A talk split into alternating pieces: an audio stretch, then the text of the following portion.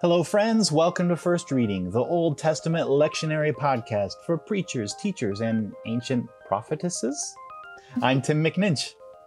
And I'm Rachel Wren. This week we are up to Judges 4, verses 1 to 7, the first reading for November 15th. This is the second to last Sunday of year A in the lectionary. Mm-hmm. So, Tim, you're up to bat. And if I remember right, there's not much from the book of Judges in the Revised Common Lectionary. You're totally right. In fact, this is the only excerpt from Judges in the lectionary, which is a pity. Mm.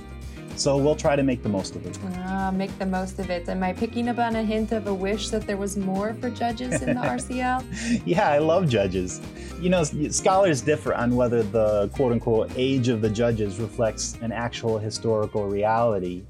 But in the context of the biblical canon, it depicts an era after the conquest, but before the monarchy, when Israel found itself in this sort of cycle of apostasy that triggered political vulnerability and military threat, which was then followed by divine deliverance by these uh, regional heroes, these judges, and a period of stability, which only devolved again into apostasy, and round and round they went on that cycle.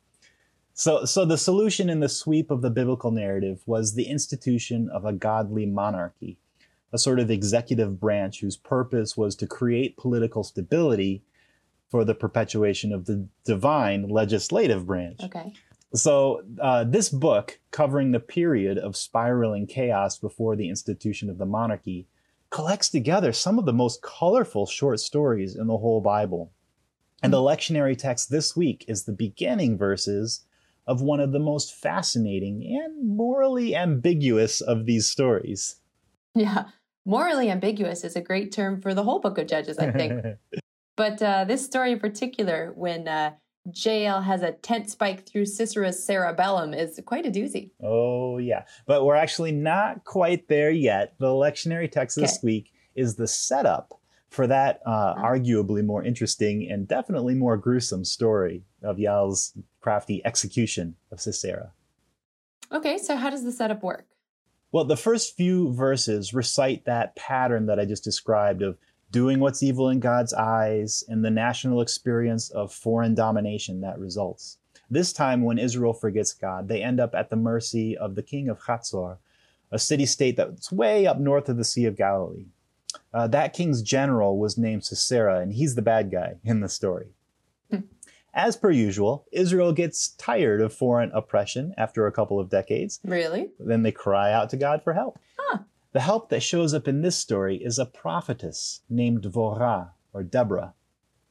She's described as a prophetess who speaks God's words, but also as a judge who, during this season, was the recognized leader of God's people. Now, perhaps we should pause for a moment. What strikes you about this scenario, Rachel? Well, Deborah, she's such a fascinating character. She's one of the few named female judges. She's one of the few named female prophetesses. She's one of the few named female military leaders uh, in the entire Hebrew Bible. Exactly. And that gender dynamic is accentuated in this story because the Israelite general, whose name is Barak, is unwilling to go into battle against Sisera unless Deborah comes along to the battle and holds his hand. Well, I mean, it doesn't actually say the part about hand holding, but you get the sense that Deborah is a force to be reckoned with, while Barak is uncharacteristically hesitant, at least for a warrior. Mm.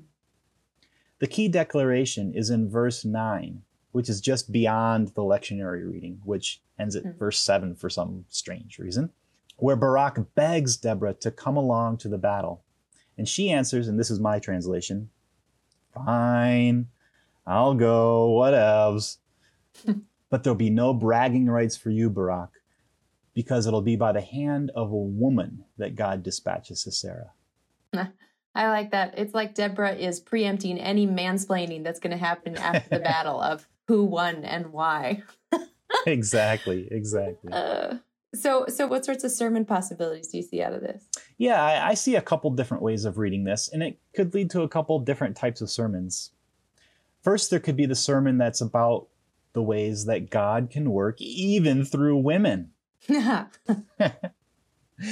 the role reversal in this passage is even heightened by the expectations that are present in the Hebrew names of the characters. Hmm. Barak means lightning, while Dvorah means honeybee. but in God's economy, leadership and authority arise from unexpected sources. In a sermon, you could highlight this dynamic of the passage and then showcase a litany of traditionally unexpected leaders, especially women, leaders in your church, leaders in our society who have furthered godly causes, etc. The challenge to the socially privileged in your congregation is to look with intention for those whom God is raising up as leaders, especially from unexpected social locations.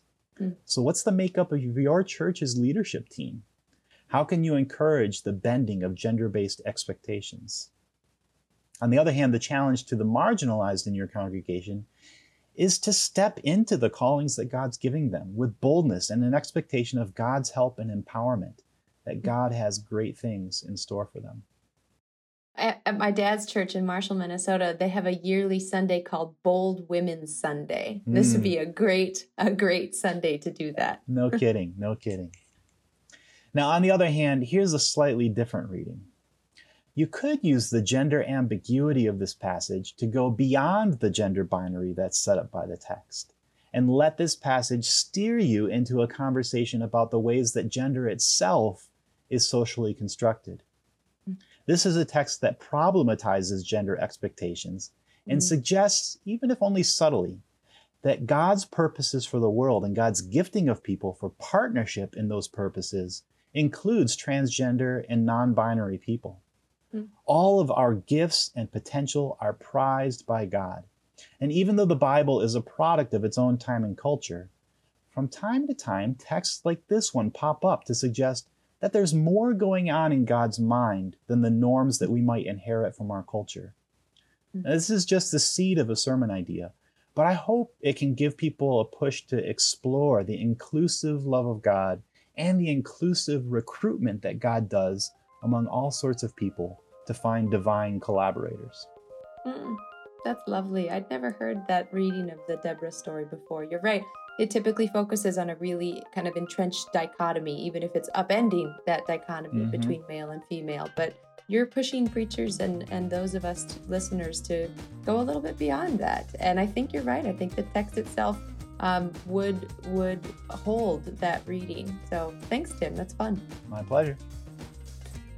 Well, preachers, if you enjoyed, as always, give us a like on Facebook, send us some love there. Let us know what you would like to see or what we could be doing better. We'd always love to hear feedback.